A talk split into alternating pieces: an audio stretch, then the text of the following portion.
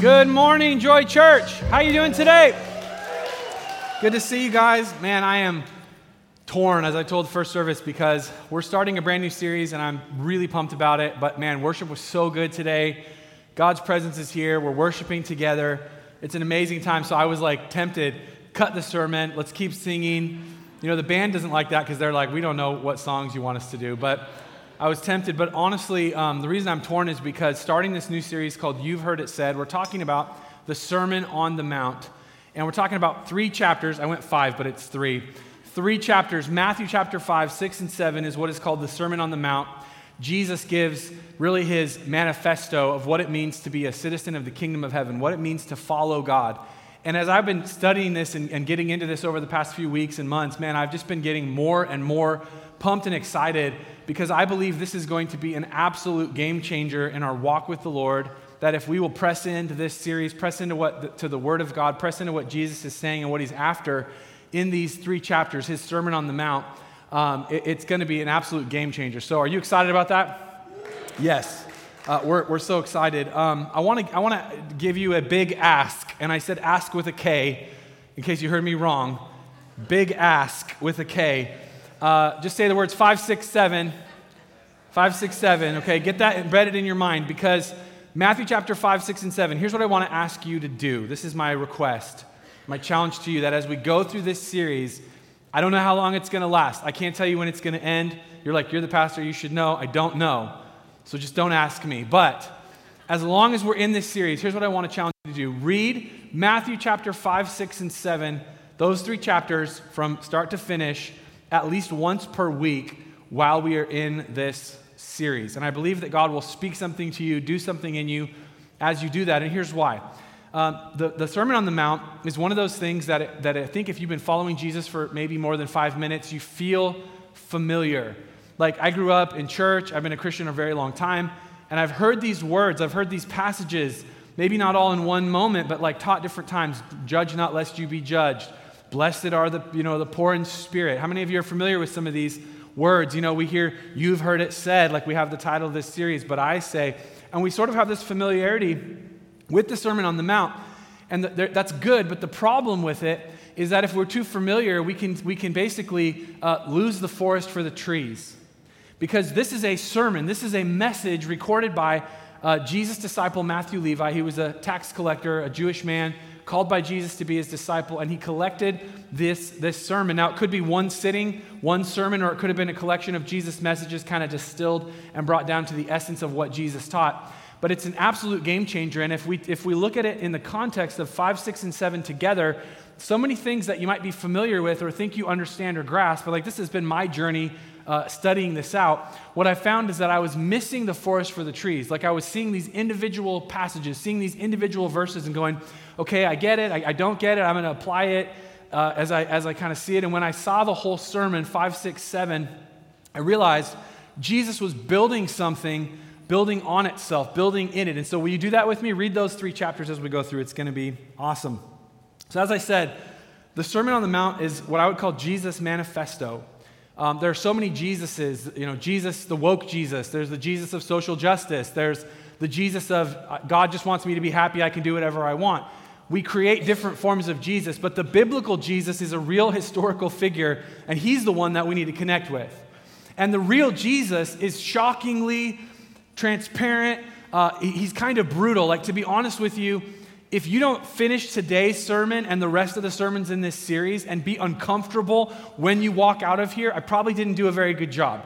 Because I'll tell you what, me just sitting there in my chair, studying this out, reading, praying about this, looking at the words of Jesus, I had various moments. I'll tell you a very transparent moment I had with the Lord. I said, God, this scares the hell out of me. And I wasn't cursing, I was actually saying, This scares the part of me that is drawn to this world, that is bringing me down, like what Jesus is saying here as I wrestle with this and, I'm, and I want to be faithful to follow it, it's scaring the hell out of me, like it's doing something in my life. And I believe Jesus will do that for you as you go through this. But this, these words are provocative. The sermon covers the vast majority of life. We talk about, and we're going to talk about this today sin and forgiveness. We're going to talk about murder and hatred. We're going to talk about sex. We're going to talk about divorce. Like somebody will get offended today, okay? I promise. But here's the deal Jesus didn't say, You shall know the truth, and the truth will make you comfortable. He said, You will know the truth, and the truth will make you free. See, there's something about getting it right from the horse's mouth, and you don't get any more horsey than Jesus. Like, he is the messenger, he is the spokesperson for what God wants to say, what God intends. You guys, I'm sorry, I'm not passionate. I just, I am not into this. I'm like out of breath. Can I just take a moment? Let calm down a little bit. This is life changing stuff. I want to start at the end, kind of work our way back. At the end of chapter 7, this is the end of this sermon. Matthew says this When Jesus had finished these things, saying these things, his Sermon on the Mount, the crowds were amazed at his teaching, for he taught with real authority, quite unlike their teachers of religious law. This word amazed in a, uh, another translation is the word astonished. This is Matthew chapter 7, verse 28 and 29. This word that Matthew is using, it means to strike out of mind. And so, what Matthew is saying here when he says they were amazed, they were astonished, he's saying, when Jesus finished talking, their minds were blown. That's what he's saying. When Jesus finished talking, their minds were absolutely blown. Why? Because he told amazing jokes? No. Because he said things that they'd never ever heard before? No, not necessarily. He gives us the reason. He says it's because he taught with authority, not like their teachers of religious law, not like their, their preachers, not like the people that would teach them, you know, this is what God says. And here's why because in this sermon, Jesus elevates himself to the level of the law. He elevates himself to the level of Moses and even to the level of God, because as we're going to see, he says, You've heard it said, this is what the law of Moses says, but I say. And he puts himself personally into this place of authority. And so their minds were blown because of what he said. In Matthew chapter 7, verse 12, we get what's called the golden rule. And I believe this is the key to understanding these three chapters and understanding this sermon. It's kind of like the thread that weaves through it all. Like this is the key that sort of unlocks the insight to what Jesus is really up to and saying in these three chapters that he's saying in various ways and, and covering different topics. Because it's very broad in what he covers. He talks about forgiveness and he talks about sexuality, he talks about marriage, he talks about divorce, he talks about uh, spiritual uh, attitudes or spiritual uh, condition. We call them the Beatitudes. And he goes all over the map. But here's what kind of ties it all together Jesus says, Do to others whatever you would like them to do to you. This is the essence of all that is taught in the law and the prophets. We call it the golden rule. I think the golden rule, a lot of people think is he that has the gold makes the rules. That's not the golden rule. This is the real golden rule. But I think for clarity, what I would like us to know it as is the law of love. Because Jesus is going to compare and contrast Moses' law. He's going to compare and contrast human understanding of what it means to be right with God and he's going to contrast it with this attitude, this driving, motivating force that from the inside out, I wouldn't just want to do the right stuff and check boxes and kind of be okay with God, but from the inside out, I'd be this type of a person that would apply this law of love to everything that I do. And Jesus says, if you want to understand the essence or what the law and the prophets, I mean, you got to realize this is 2,000 or even more than that, 6,000 years of Jewish history. They had over 613 commands out of the Torah, plus the prophets that spoke into this. And these Jewish listeners were absolutely obsessed and, and connected with this idea that to be right with God, you had to get God's law. They called them the words of life and, and, and bring that into your understanding and then live it out. They were, they were so connected with this. And Jesus says, let me sum it up in one sentence this golden rule, this law of love. I believe what happens here in this Sermon on the Mount is a complete and total paradigm shift. Can we get my picture of our, our first picture? Let's throw that up there. What, what do you see? Shout it out. Duck. Who sees a duck? Raise your hand. What, what else do you see? A rabbit. a rabbit. Who sees the rabbit? Raise your hand. Who sees both? Who doesn't see a rabbit at all? Who does not see a duck? Okay, this is weird, huh? This is a, uh, one of those images that shows us the idea of paradigm and a paradigm shift. So if you look here, this is the bill of the duck. There's the duck's eye. So if you see that's the duck bill, and the duck is kind of looking up for those that are rabbit people. Raise your hand, my rabbit people.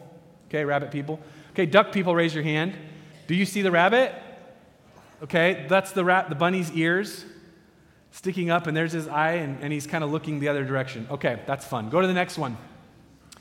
Who sees the, uh, who sees the young woman? Who sees the old woman? Okay, a few people, less old women seers here. Who sees both? Okay, so you can check this out later, but basically, by shifting your perspective, by shifting your paradigm, you can actually see a different image. Now, what we're talking about in the Sermon on the Mount, and as I'm going to share with you, Jesus doesn't eliminate, he does not say, get rid of the law. God's standards don't matter. You know, holiness and righteousness don't matter. Do it my way. I'm inventing a new way. In fact, he says the opposite. He says, I didn't come to abolish, I came to fulfill. And we're going to talk about that. And what happens as we connect with what Jesus says is we have a paradigm shift where we realize God never lowers his standards. Let me say that again God never lowers his standards. One of the most common misunderstandings that Christians have is that in some uh, some way that when Jesus, you know, you receive Jesus, that God basically says, well, sin doesn't matter. The really horrible things that have happened in the world, they don't really matter. And God sort of magically makes it disappear. That is not the story of the Bible. That is not the gospel. The gospel says sin actually matters so much to God that he had to send his son as a sacrifice, and actual blood had to be shed to pay for all the nonsense and the destruction and death that came in because of sin. So, this idea of anti law, it's called antinomianism. I can't say it. I need help. But, anyways, I know what it means. This idea of, of anti law, like there's no law, when you're in Christ, there's no law, that, that's actually not true. Jesus says, I didn't come to get rid of the law. What I want to do is frame the law, give you a paradigm shift and a way to see it so you understand what God actually intended through his law. And so, this is the paradigm shift that we're going to go through. In Matthew chapter 5, verse 17, Jesus says, Do not think that I have come to abolish the law or the prophets. I have not come to abolish them, but to fulfill them. For truly, I tell you, until heaven and earth disappear, not the smallest letter, not the least stroke of a pen will by any means disappear from the law until everything is accomplished. Therefore, anyone who sets aside one of the least of these commands and teaches, teaches others accordingly will be called least in the kingdom of heaven, but whoever practices and teaches these commands will be called great in the kingdom of heaven. And then he puts a little disclaimer sticker on this, and he says this, and this, is a, this one is a little tough for me. For I tell you that unless your righteousness surpasses that of the Pharisees and the teachers of the law, you will certainly not enter the kingdom of heaven. Jesus is saying the people that you know to be the best Christians, the people that are the most religious, the most pure, the word Pharisee means pure. Pharisees in our day and age are kind of known as religious jerks, but actually in this day and age, they were just people that really wanted to follow God's law. Now, some of them took it too far and whatever, but your average Pharisee wasn't like a big jerk. They were somebody who just like had a heart to follow God's law. And so Jesus says, I want you to think about the goodiest two shoes you possibly can. Like, how many of you know we all have that person that we aspire to be like? And then the pe- person in church that you're sitting next to that you're like, I'm better than them, right? We all have our little hierarchy, okay, of righteousness. Well, Jesus is saying, think about the most goody two shoes, the person that you think prays in tongues when they're sleeping. You know, the person that like knows all the words to all the Petra songs, you know, and all the Carmen songs, like the really oversaved goody two shoes Christian. Think about that person. If your righteousness is not better than theirs, you can't enter the kingdom of heaven. And what Jesus is saying here is, I'm not here to lower the standard. I'm not here to drop the bar. I'm not here to tell you you're a failure and then that's okay, it's all good. He says, That's not what I'm here to do. In fact, I'm going to elevate it. You got to be better than you even think you need to be. And you're like, What is this, this message? Well, wait for it because he's going to talk about what it means to connect with this standard, with this elevated idea of righteousness, what we call this law of love. Jesus does this in the next part of this message, where he pulls very skillfully six weighty familiar commands from the law of Moses. Some of them connect to the Ten Commandments, others just connect to one of the 613 laws that are a part of the Torah, the law of Moses, that these Jewish people would have known from birth and, and have studied and, and understand. And so Jesus goes into six things. And in case you were bored in church, we're going to talk about murder, we're going to talk about sex, we're going to talk about divorce, we're going to talk about all this stuff, okay? You, you ready? So Jesus says in Matthew chapter 5 verse 21, you've heard it said that it was said to the people long ago, you shall not murder and anyone who murders will be subject to judgment. And they would have all been like, yes, and we're for that. You know, we're anti-murder. Like we're good with that one, Lord. Like yes, you're right. And then Jesus elevates his authority. He says, "But I but I tell you, I say, that anyone who is angry with a brother or sister will be subject to judgment. What, Jesus, what are you talking about, judgment? I thought you were like, grace, grace, grace. Hey, judgment. I don't like that word. That makes my inner child uncomfortable. Okay, this is Jesus, okay? He says if you if you're angry, you're going to face judgment. But he's not finished. He says again, anyone who says to a brother or sister, Racha, is answerable to the court. This word racha means you're nothing. It means empty. That's literally the word empty. You're, you're nothing. Right? I'm dismissing you. You're meaningless. You're worthless. You're nothing. Jesus says if you have this, you say that word that comes out of you, you're answerable to the court. And anyone who says, you fool, will be in danger of the fire of hell. what? Why is Jesus talking about hell? I thought this is the 21st century. I thought we got away, we did away with that idea of hell. Well, no. This is the words of Jesus. This isn't your precious moments, Jesus. This is the Jesus, Jesus, like the real guy. And when they were like, what did he teach? He talked about hell. Now, we're not going to go into the nature of hell and all of that today. I've preached about this before, but Jesus is saying, you call somebody a nothing, you have this anger in your heart, this hate in your heart, you're in danger of the court. If you call somebody a fool, which is saying you're godless, what this is actually saying when you call somebody a fool is you're saying you're destined to be without God. You're not going to make it. You're, you're, you're going to go the other. I'm going to heaven, you're going to hell. It's like saying I've written you off as a person. Therefore, if you are offering your gift at the altar and they remember that your brother or sister has something against you, leave your gift there in front of the altar. First go and be reconciled to them, then come and offer your gift. Jesus says if you're in church and you're standing there and you're singing Waymaker, Miracle Worker, and then in the, your head comes, I have a, I have a, a, a fractured relationship with, a, with somebody in my life. Get the words of that worship song out of your mouth. Leave your gift at the altar. Walk out of the room and deal with your business. Because God doesn't want your worship if He doesn't have your fidelity of your heart. He doesn't want your right behavior, He wants you to be the type of person that He made you to be. And so Jesus says, Hold on, you've heard it said, don't murder, and we all agree with that. Like, I'm not going to take a poll because I don't really want to know if you did murder somebody today. Just you deal with that with the authorities, right? But I haven't. I can just, I think, I mean, I'm going to think back to the rest of my day. Yeah, I haven't. So every day for me, like I'm, you know, at this point in my life, I haven't murdered anybody, okay? And that doesn't make me holier than thou, but that's just where I'm at, okay? So I can check that box and say, yeah, I haven't murdered anybody.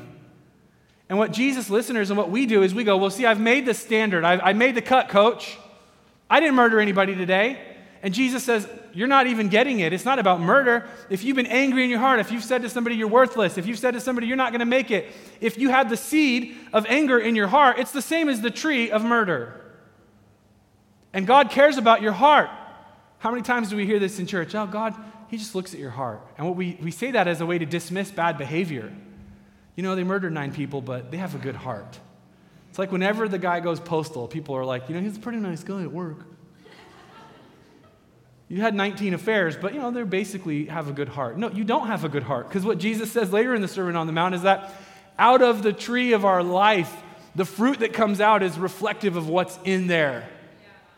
When I'm yelling at my kids because I'm having an anal moment, because I'm upset because they spilled milk on the counter, I'm like, rah, and freaking out. Guess what that's teaching my children and what it's telling me? My heart is angry. My heart is grumpy. Well, Jake's basically a good heart. No, I don't have a good heart.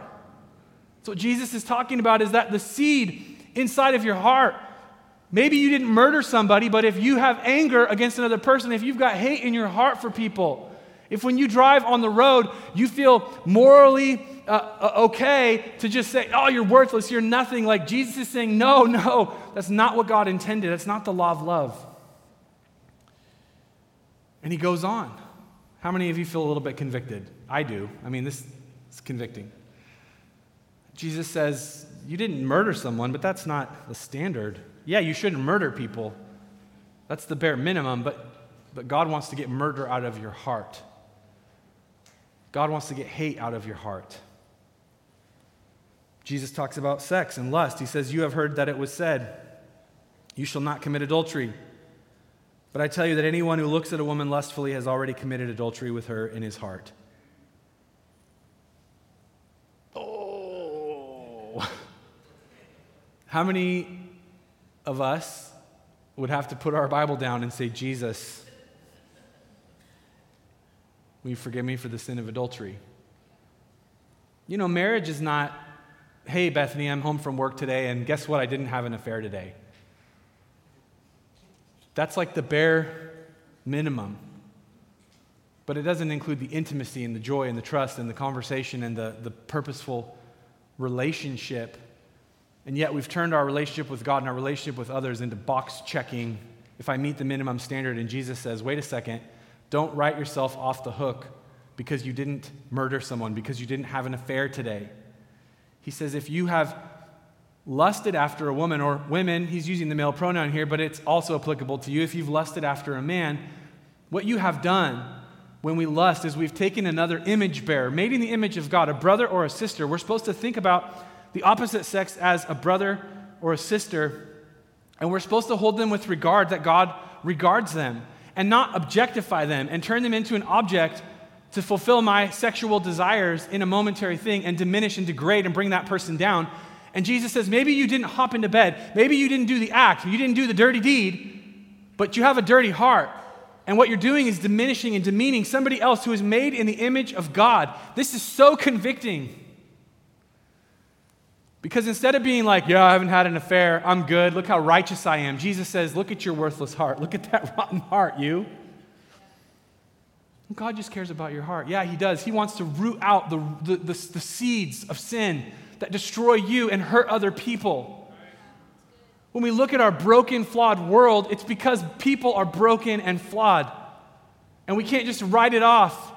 The hope of the gospel is not that we just go to heaven when we die. The hope of the gospel is that the gospel, the kingdom of God, the Spirit of God could come and live on the inside of broken, flawed human beings, and maybe they can make some progress as they pursue Jesus to stop demeaning and diminishing their fellow brothers and sisters made in the image of God.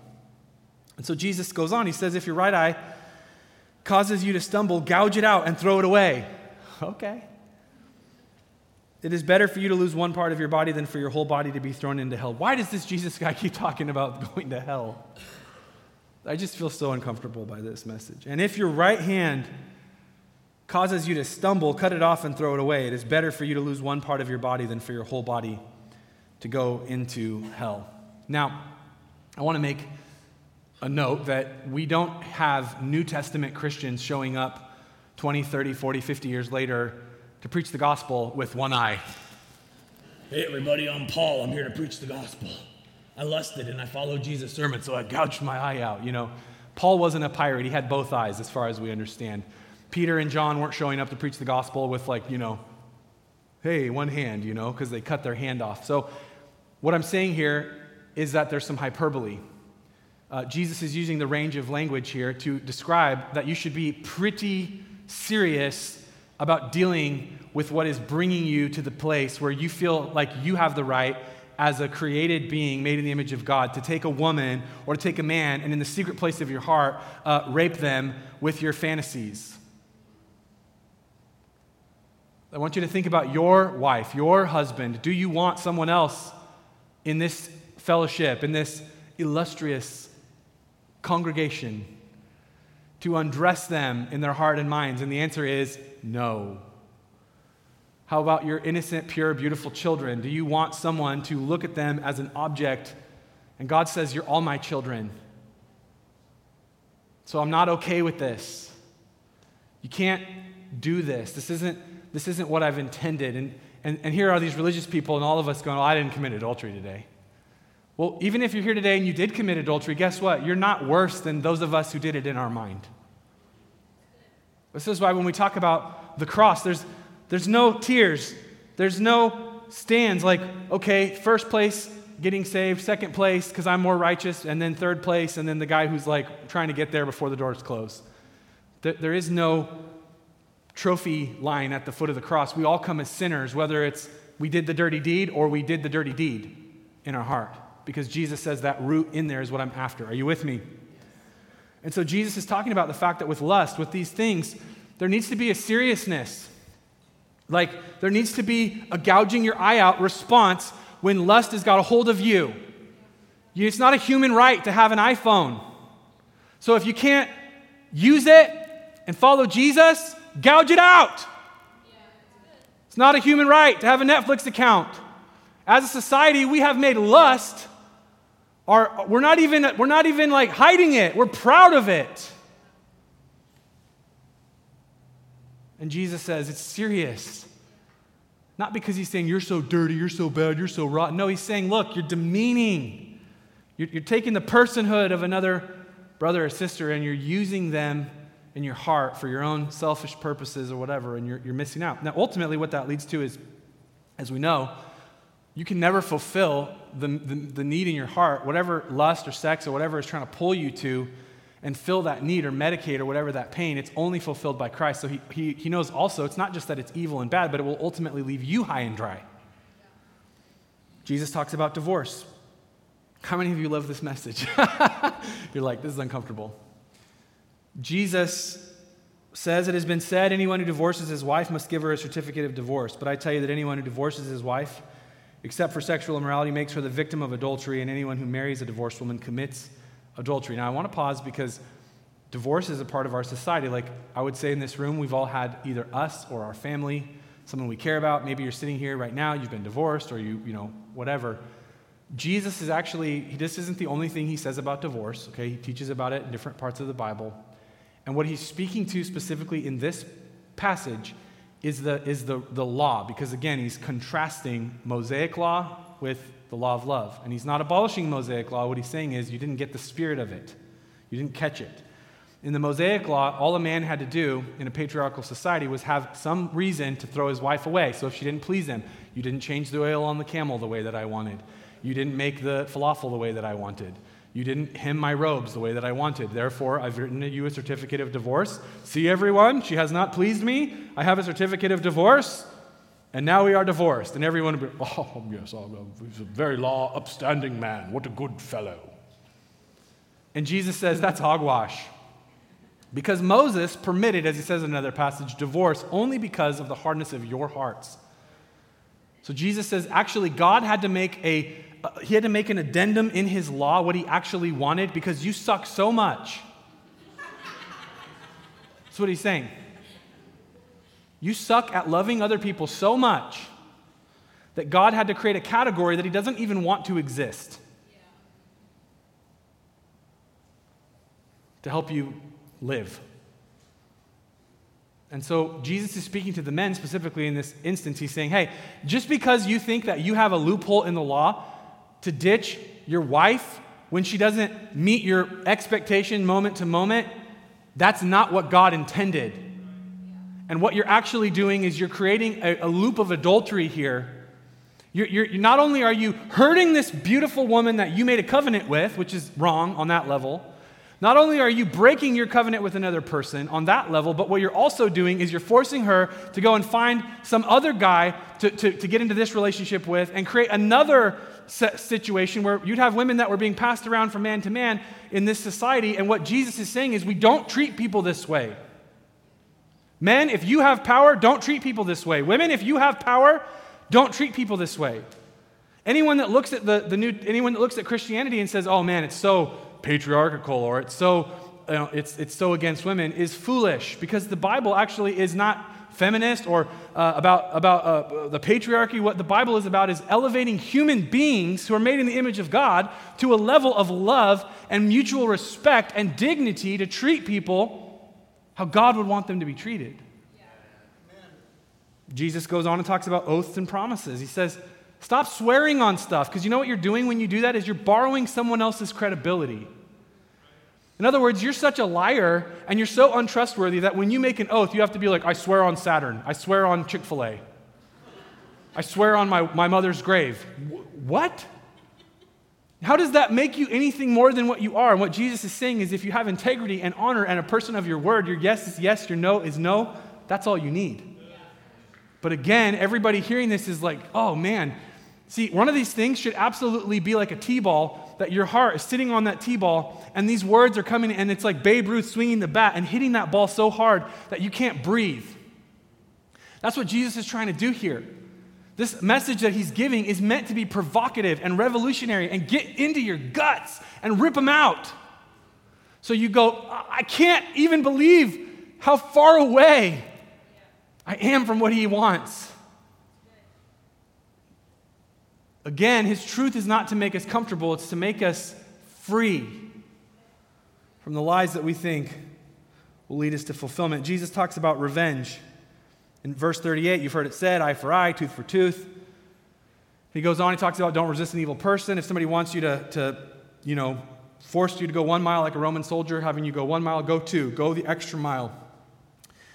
What Jesus is talking about here, he's not giving a mechanical description again of how to deal with insult and injury. Christians, some, some Christians throughout history have taken this passage to mean that we should be pacifists, that there's, you know, that you should never ever, you know, take up arms against another nation or whatever. And, and, I, and I disagree with that. I don't think that's what Jesus is saying. I don't think he's saying, here's how you mechanically deal with anytime somebody does something wrong. I think what he's dealing with here, based in the context, in the same way we don't gouge out our eyes, but we take serious action, what he's saying here is that the right heart, the right spirit is that you would stop trying to get even all the time. When you think about the tree of the knowledge of good and evil, going back to the Garden of Eden, Eve saw it. She said it looks good. Uh, she, her and Adam, they ate it, and it made them, they, they thought they were going to begin to think like God. What it did is it gave them the ability to keep score. So now human beings would say, You hurt me, I hurt you. Eye for eye, tooth for tooth. You scored two points against me, I got to get two points against you. You cut me off on the belt line, I can give you the middle finger.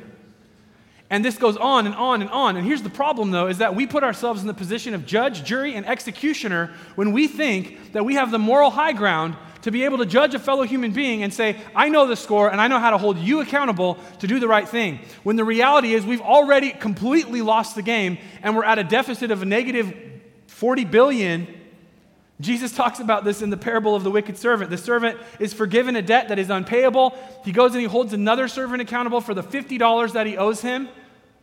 This is what we do when we go, You hurt me, you wronged me, you did the wrong thing to me, so now I'm going to get back at you. As we say, I know the score and I have the moral high ground to be able to, to even it. And Jesus says, No, you don't.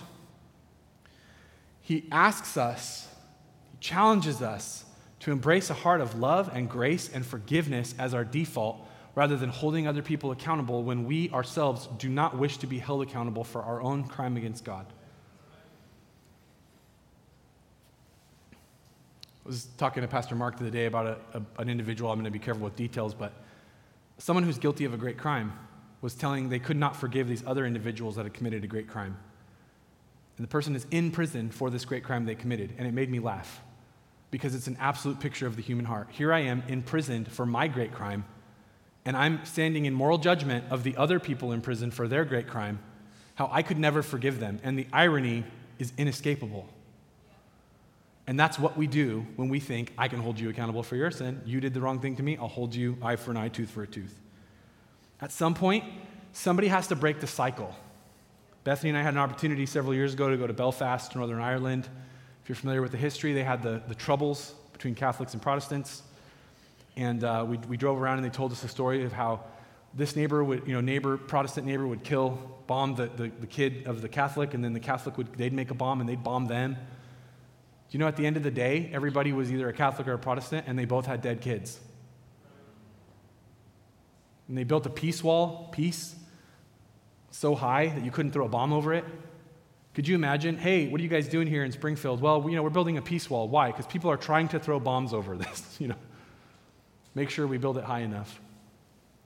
At some point, somebody said, had to say, okay, my dead family, my this a, a grievance that I have, where does it go?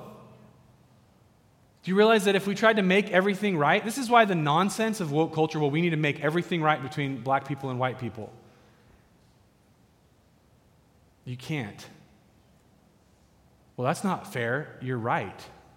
You can't make things right between English people and Irish people. You can't make things right with Genghis Khan and the people you've never even heard of that his armies went through and raped and pillaged. Like, if you go back to the beginning of human history, you will always find a debt that is unpayable, which is why Jesus' act at the cross to pour his blood into the black hole of human sin is so meaningful. And the way of Jesus is to embrace the fact that somebody did pay the debt that someone owes you.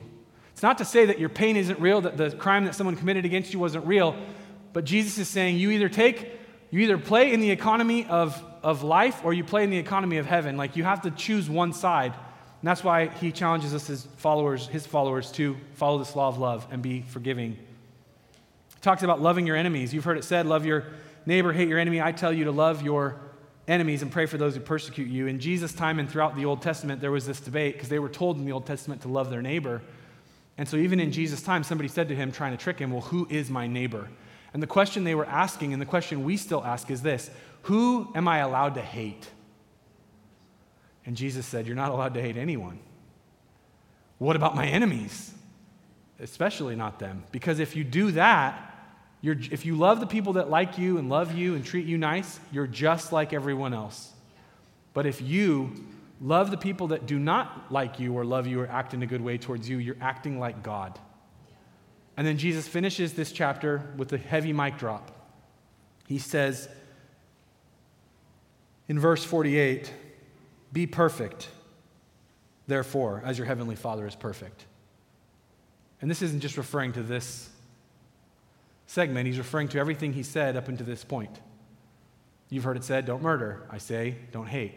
Don't let anger be in your heart. You've heard it said, don't commit adultery. I say to you, don't let lust be in your heart. And he goes on and on and on. And then at the end, he says, here's the standard. You just have to be perfect. Bye, everybody. Do, do, do, you see why they were, their minds were blown? Do you, do you know why nobody wanted the sermon to end? Because what Jesus just said is like, you can't get there from here. Because unless you're just like egotistical to the, to the nth degree, like nobody thinks they're perfect. People are like, yeah, you know, I murdered 29 people, but um, nobody's perfect, you know. but we know, we sort of resonate with this idea like we all are equal, at least in our sinfulness and lostness. And Jesus says, but the reality is to be part of God's kingdom. Like, do you realize in God's kingdom, we can't have people murdering people? In God's kingdom, where the will of the king is the range of his will and his goodness and everything is going God's way, like we can't be lusting.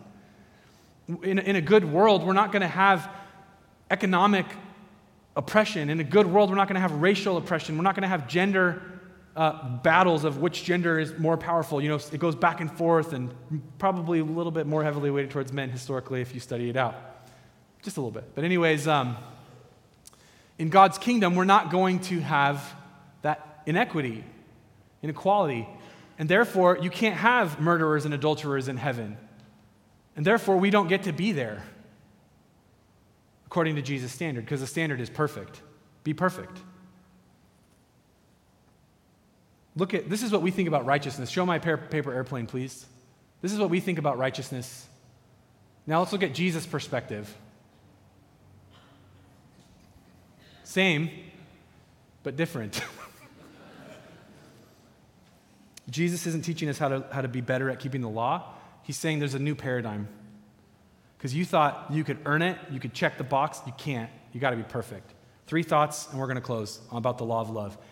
This law of love, I believe, is the interpretive key to this passage and this sermon. What Jesus is trying to say is I'm not after behavioral modification, I want to change who you are. I don't want to just change what you do because you feel guilty. I want to change who you are, your root motivation. And that's always what God intended. The law of love was always what God intended. Not just obedience, but people that want to obey. Not just checking boxes, not just operating out of guilt or fear, but operating out of intimacy with the Father, that you look like your Father in heaven and you do what He does because you're of His paternity. With my children, I want them to obey, but you know what I want more? I want them to want to obey. Our son Jack's like, Why do I have to clean my room? And right now, here's the level we're at because I said.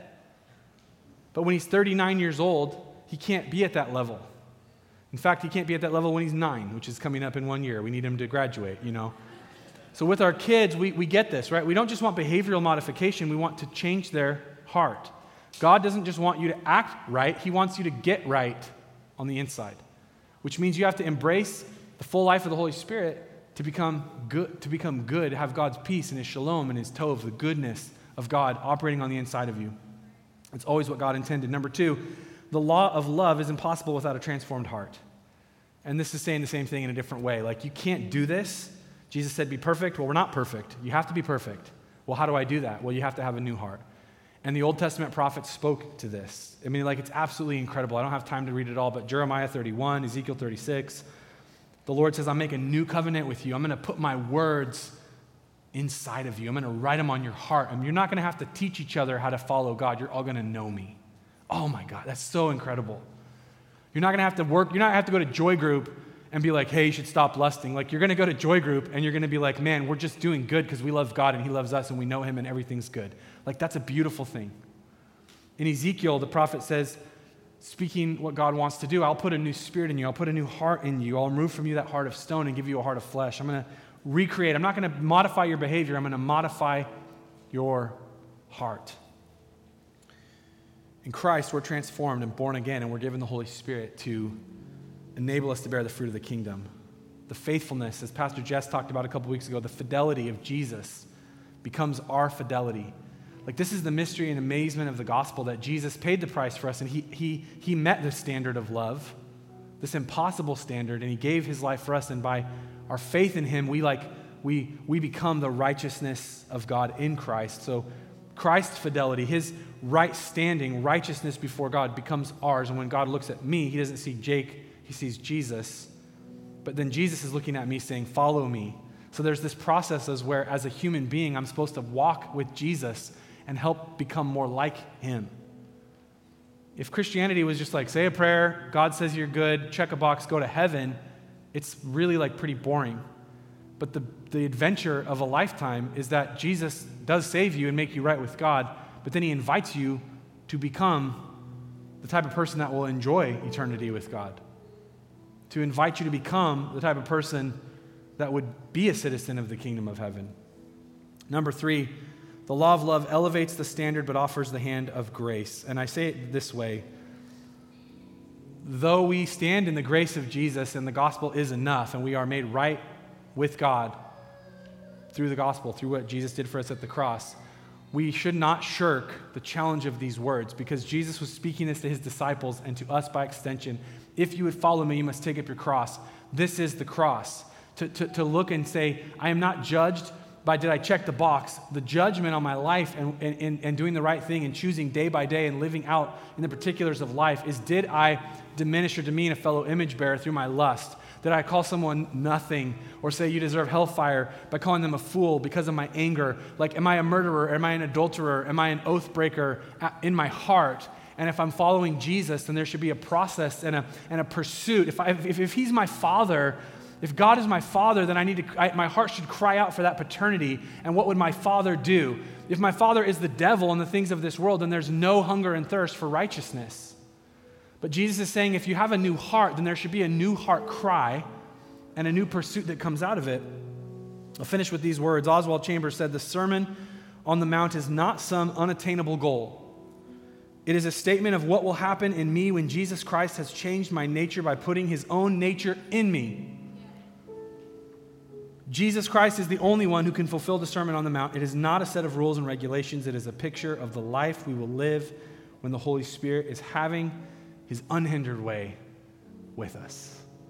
My friends, we're going to study this out over the next couple of weeks. Read it, three chapters, five, six, seven, and let God wreck you in the most beautiful way over the following weeks. Jesus, we come before you. I pray that this word would penetrate our hearts, be good seed planted in good soil. God, I pray that we'd have the ability to eat the fish and spit out the bones. Lord, don't let Jake's personality, Jake's jokes, Jake's bad jokes, Jake's style be in the way of what Jesus said, because Jesus, we just want to hear what you said. We just want to do what you want us to do. Pray there be no condemnation. Lord, we don't receive this message as anything other than what you meant it to be, which is a challenge to us to follow you, to see the standard. No, we don't meet it, but we, we, but we are made right with God through faith in you. Lord, I pray that we drink deep of this cup of fellowship with you as we go through this series. Change our hearts. Reveal to us the law of love. In Jesus' name, amen. Real quick, I know we're out of time, but if you're here today and you say, Pastor Jake, I want to become a follower of Jesus, I am living for myself, I'm living in my own way, and I know I'm not right with God, you can make a decision right now to start the journey of following Jesus. And all I'm going to ask you to do is pray with me today. We're all going to pray together. So if you mean this in faith, we're going to give you some steps because again, it's not just pray a prayer, get out of, get out of hell free card. No, we're talking about a new life that God wants to birth in you, a brand new heart. So this is the start of a journey. Just pray this prayer with me. Let's all pray together. Dear Jesus, confess my sin to you. I know that I do not meet your standard. I have lived in an unloving way, and I ask for your forgiveness. I receive your grace and your forgiveness revealed to me at the cross, where you gave your life for me and made a way for me to be right with you. In Jesus' name, everybody said, Amen.